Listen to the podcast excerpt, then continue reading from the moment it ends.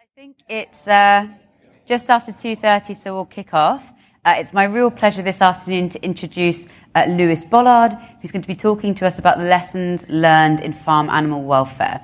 I'm sure Lewis needs no introduction, but he leads the Open Philanthropy Project strategy for farm animal welfare. So before joining, joining OpenPhil, he worked as the policy advisor and international liaison to the CEO at the Humane League uh, of the United States. Prior to that, he was a litigation fellow at the Humane Society and an associate consultant at Bain and Company.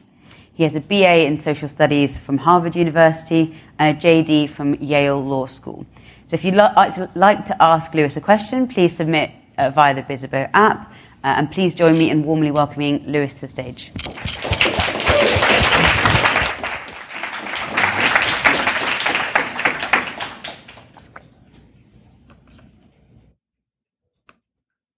Cool. Uh, thank you for coming. Uh, as advocates, the question we're trying to answer is how we can do the most good for farm animals. And particularly in a space with such limited evidence, I think one of the most powerful forms of evidence we can, we can look at is what has and hasn't worked recently. So in the last almost four years now, uh, we've made over 160 grants, uh, totaling almost $100 million on farm animal welfare. And today I'm going to share a couple of the lessons that we've learned in the process. So I'm going to share uh, a couple of lessons there. First, around uh, corporate reforms, what we've learned about securing them and implementing them. Secondly, about uh, plant-based meat and uh, the potential of the sector, the obstacles it faces. And then thirdly, about where money goes in the movement and also where the animals are that need helping. So the first lesson is around corporate campaigns. And the key takeaway here is that implementation is just as important, if not more so, than securing the initial pledges. Um, but I'm going to go into a little bit of detail on that. And, and first, just to kind of give you some background uh, to how we reached the point we're at today and where we are today. So the corporate campaigns went far faster than we expected. Uh, back in late 2014, advocates started campaigning on uh, cage-free reforms, seeking to get companies to commit to uh, transitioning away from battery cages in their supply chain by specific dates. Uh, what you can see here is a photo of some particularly cool activists from the Humane League. Uh, and this is kind of a common uh, tactic of uh, really, you know, presenting a company and its customers with the very uh, stark choice of, of facing a, an aggressive ongoing campaign or making a commitment. This slide sort of tells the story of how these campaigns went. So what you see in the blue line is the progress on US free. That's the number million uh, number of millions of hens who will be cage-free uh, once these pledges are implemented. And in red, you see uh, progress of international cage-free campaigns. And so what you see is prior to 2014, very few companies had made these pledges, uh, only companies like Whole Foods. In 2015, as these campaigns stepped up, first the major food service companies, uh, led by Sodexo, uh, made these commitments. McDonald's then set off a flurry of activity amongst fast food companies in doing this. But then Costco was the first major conventional retailer to come through. You then saw a kind of cascade effect across all the other retailers, including ultimately Walmart, the biggest. Globally, we've seen a similar phenomenon since these campaigns went global uh, in 2016. Seen partial or complete uh, global cage-free commitments coming from retailers like Tesco and Carrefour, food manufacturers like Nestle, Starbucks, uh, and hospitality companies like Hilton. And initially, I think we thought the lesson was just that this had been really easy and it was kind of case closed. So the, uh, as of 2016, the egg industry kind of conceded defeat. They, they said, you know, we realize the future's cage free. Cages have, have no further role. Uh, we're going to get rid of our cages. It's, it's going to take some time. It's going to cost seven to ten billion dollars for them. Uh, but you saw all the major uh, egg producers basically making public commitments that they were starting to build out cage free. They recognized uh, there was no future for cages. In the last couple of years, though, that started to change. So we started seeing headlines like this one from the American Farm Bureau, where egg producers were saying, well, we're actually not seeing any of these companies buying cage-free eggs. So we're scaling back our cage-free transitions. We're, we're, you know, not going to necessarily make them through. We saw a survey recently from the egg industry saying they don't think most hens will be cage-free by 2025. And so this is what's really produced the, the question of how do we ensure implementation of these pledges? So this is just kind of the, the state of where we're at currently. This graph shows million uh, hens who are currently cage-free in the United States. That's the black line. And then the uh, red line is the number who need to be cage-free for these pledges to be fulfilled completely on time. And what you can see here is we've had pretty substantial progress. So today, as of last month, about 67 million hens cage-free in the United States. That's more than four times as many hens as were cage-free before these campaigns started in 2014. Substantial progress. But we still need to get to more than 250 million hens being cage-free. And that requires a quickening of the pace. So what can we do to ensure that this pace of conversion picks up to see that companies actually follow through on these pledges? The first thing we can do is legislation.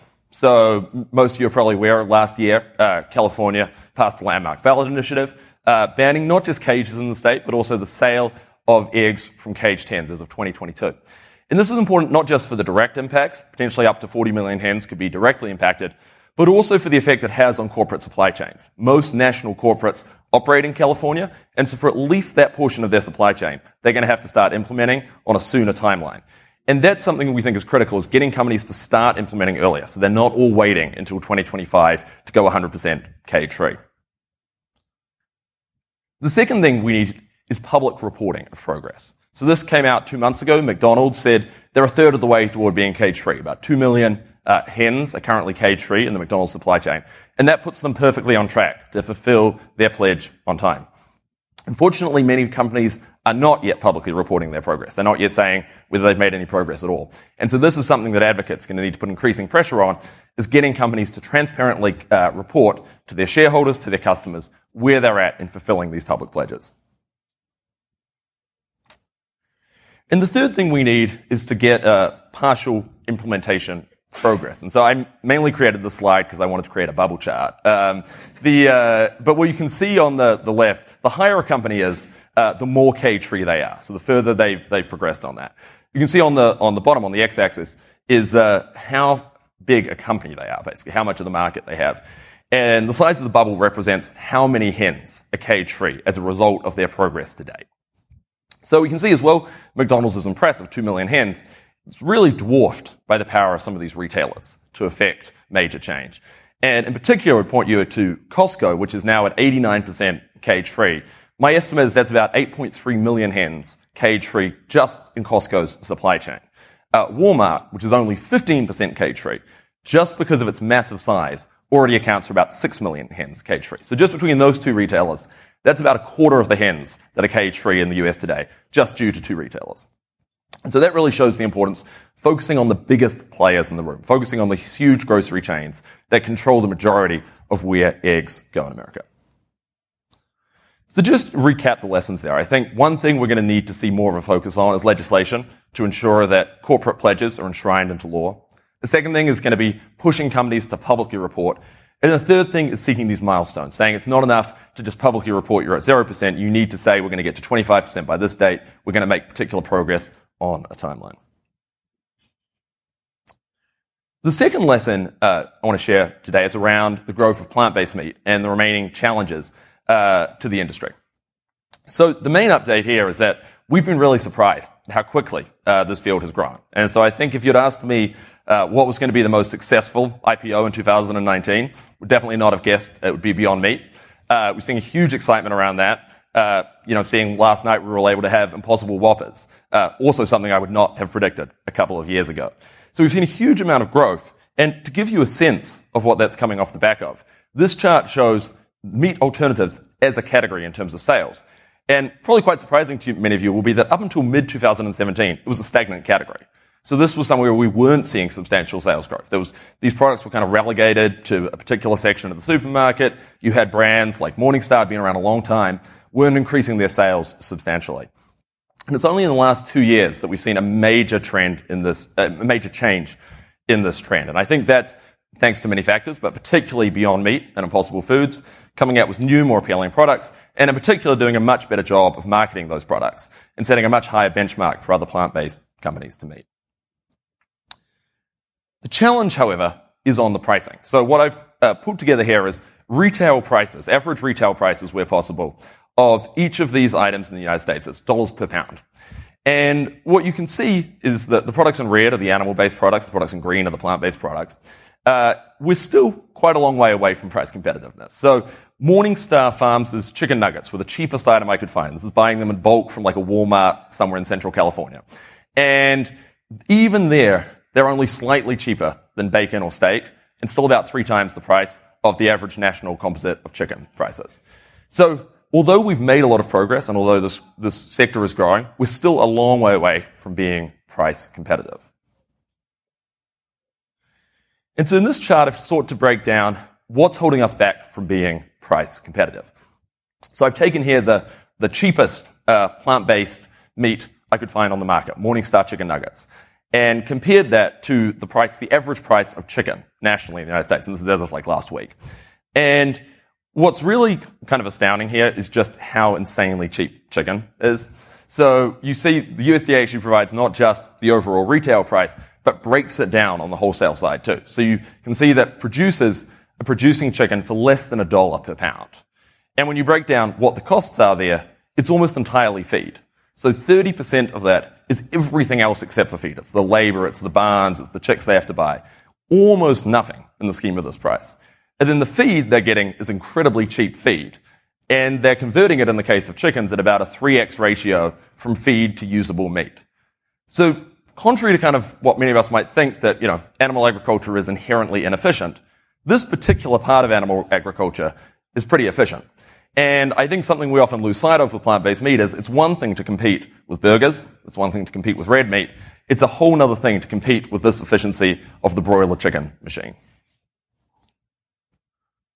So a couple of lessons to take away from what we see in plant-based meats today. I think one is that the product actually matters. So seeing the growth that plant, uh, that Beyond Meat and Impossible Meat have brought to the market, whether that's taste or whether that's marketing. Second, chicken's going to be way harder than beef. So it's one thing to compete with beef. It's a totally different ballgame to compete with chicken, which is of course where the vast majority of animals are in the supply chain. And then the third thing is that the basic math of competing with chicken is we need to be able to convert feed into plant-based protein more efficiently than a broiler chicken does. A broiler chicken does it at about 3x into usable meat. And so we need to beat that ratio to be price competitive with chicken. The final lesson I want to share today is just around where money goes in the farm animal movement. So we've pulled together some new analysis, both of where the money goes, but also where the animals are. Uh, things we didn't really until recently have any good data on. So this chart shows my best estimate of where money goes in the farm animal movement currently.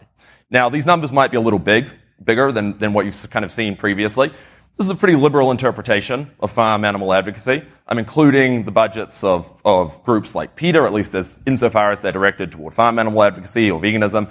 So a lot of large organizations that you might not think of as the EA animal movement, but nonetheless are working on farm animals. So what you see here is that there's been a huge growth in the amount of money since just a couple of years ago would have been maybe a third of this amount of money involved. So a lot more money in the movement, but still overwhelmingly being spent, being directed toward the United States and Western Europe. By contrast, this is our current analysis of how many land farm animals are alive at any point in time. And this is based on uh, a new analysis by my colleague Persis Eskander, uh, who went into all the underlying data from the FAO. And we think we have a better handle here than the FAO does on how many farm animals there are. So our best estimate is about 25 billion globally, uh, alive at any point in time, land farm animals. Again, what you see is about 5.5 billion of those are in America and Western Europe. All of the rest are elsewhere, and predominantly in Asia. And then this shows where the farmed fish are. So this is also an analysis from Persis based on pulling together tonnage, and, and this is something we'll be sharing publicly soon. Uh, and the good news is we actually think there are a few fewer farmed fish alive at any point in time than we thought previously. We think there are about 55 billion farmed fish alive at any point in time now. Uh, but again, you see this huge imbalance between where the money is being spent and where the animals are. About 3 billion of those animals in the US and Western Europe, where the vast bulk of money is being spent. The vast majority in China, Southeast Asia, and South Asia. So what can we take away from this? Well, I think the first thing is that money's growing in the movement, which is great. We're seeing a lot more money coming in. It's critical, still a lot less than we see in a lot of other movements, combating uh, problems on a similar scale, but still an impressive scale of resources. Secondly, it's useful to know that there are about 25 billion land farm animals and about 55 billion farm fish. And third, that we should focus on Asia and that we need to get more resources going into Asia. I look forward to your questions.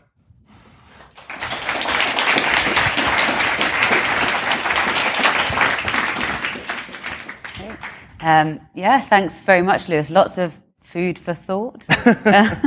Sorry. um, yeah, so a few questions that uh, I had initially. So it seems like, uh, yeah, we thought the campaigns were a great success, and actually it was a bit more complicated than that. Um, on that point, the ballot in California seemed to have made a big difference. Has that made you think about pushing more funding towards getting things on the ballot?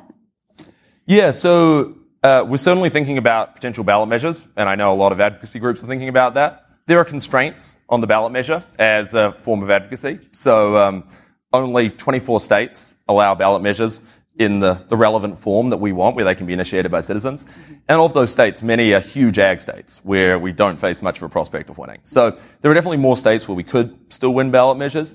Ballot measures are expensive, and so there's always a question of whether it's worth bringing those or whether things could be achieved by other means. But it's definitely definitely on the table. Mm-hmm.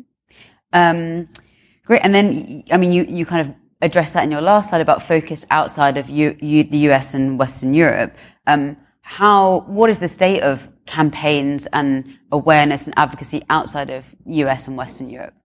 Yeah, I think we're at a, a much better point than we were uh, a few years ago on this score. Um, we're seeing a lot of exciting advocacy going on, for instance, in China and India. Uh, in India right now, there's a national moratorium on battery cages, uh, new battery cages being installed, thanks to advocacy there of, of animal advocates in the courts.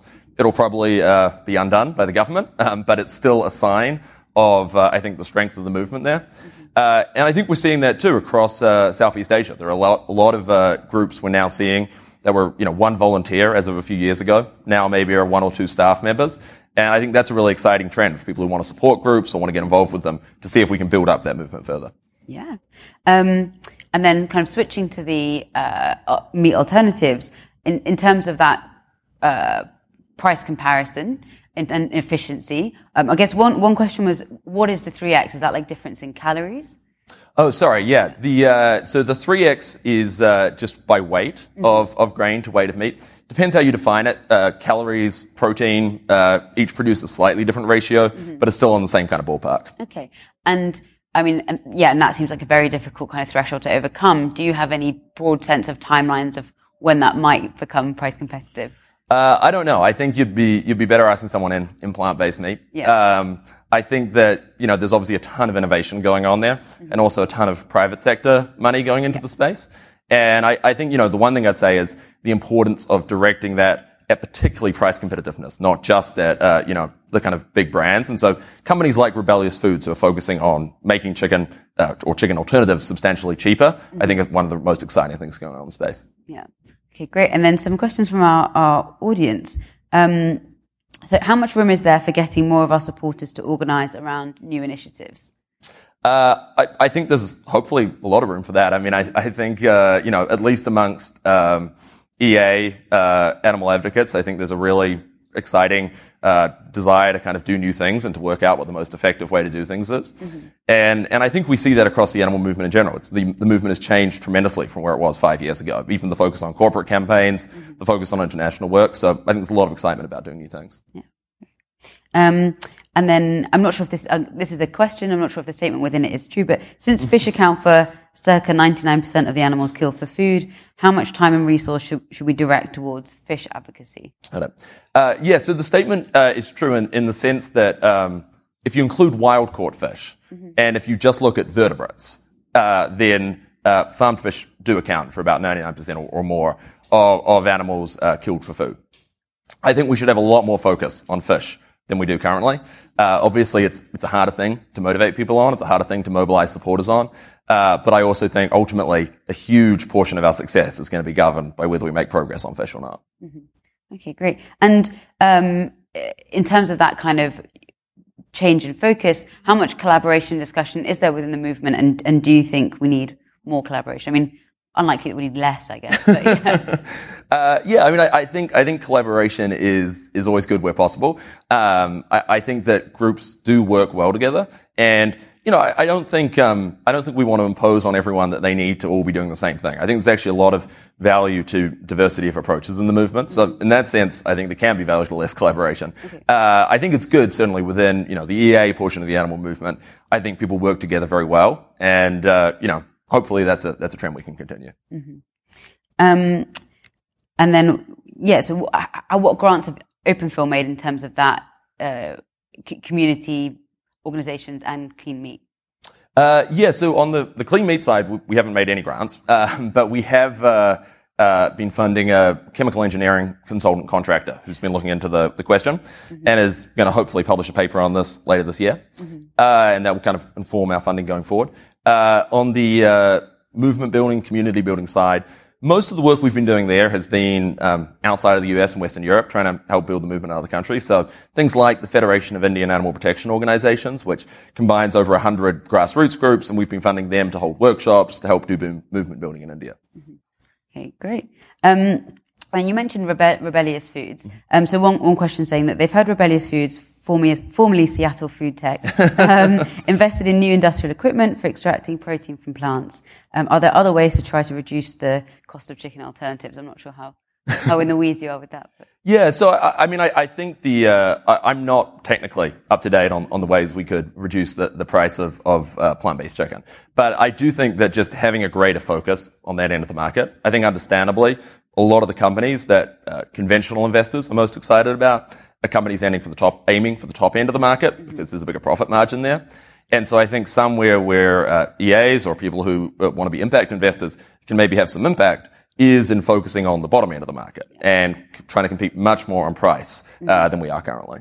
Yeah, that makes sense. Um, and then was, why did you choose cage-free campaigns and plant-based meats as topic for this talk versus other interventions? Are they the kind of things that you've been spending most time on? No, actually, I, I had a list of about like 15 lessons learned, mm-hmm. and uh, you get to meet with a speaker coach before this, and she told me that it was awful, and I needed to just focus on three things. Yeah. Mm-hmm. Great. Um, yeah, and, and you, you, sort of mentioned Persis in your talk. Yep. Um, how much are you kind of growing the team at OpenPhil, or are you kind of where are you at with that now? Yeah, so uh, yeah, Persis joined us in the last year. She's here. If you want to say hi to her, um, yeah, she deserves a round of applause. Uh, um, yes, yeah, so we, we now have a team of, of three on farm animal welfare, and I, I, doubt we're going to expand it much beyond that in the foreseeable future. Um, but you know, I, I, one thing I am really excited about is there are a lot more uh, EA animal research organizations uh, coming up. So Rethink Priorities would be an example. Mm-hmm. And I think a lot of that kind of capacity in answering questions um, also helps us do our job well. Yeah. Um, great. Let me just see if there's any more that have come through. So it seems like a lot of people you're speaking to are American. Uh, how do how do Americans address animal suffering uh, in Asia without having the kind of potential cultural conflicts that you might expect? Yeah, I think that's a real challenge. I think there are a lot of people who, who want to do things to help in Asia, mm. but, you know, are American, uh, maybe don't have a ton of context in the region. And so I think, you know, one of the things we can do is just try and direct more funding toward advocates who are in those countries. Mm-hmm. Um, another thing I think is a number of international organizations as they've expanded, have recruited in those countries. So oftentimes, the international organization can bring the framework, the administrative side, perhaps experience of what worked in one part of the world, and then can hire locally to bring people uh, there who, who can sort of do things better. Mm-hmm. Okay, great. That's fantastic. Um, please join me in thanking Lewis for his time today. Oh, thank you. Cheers. Thanks.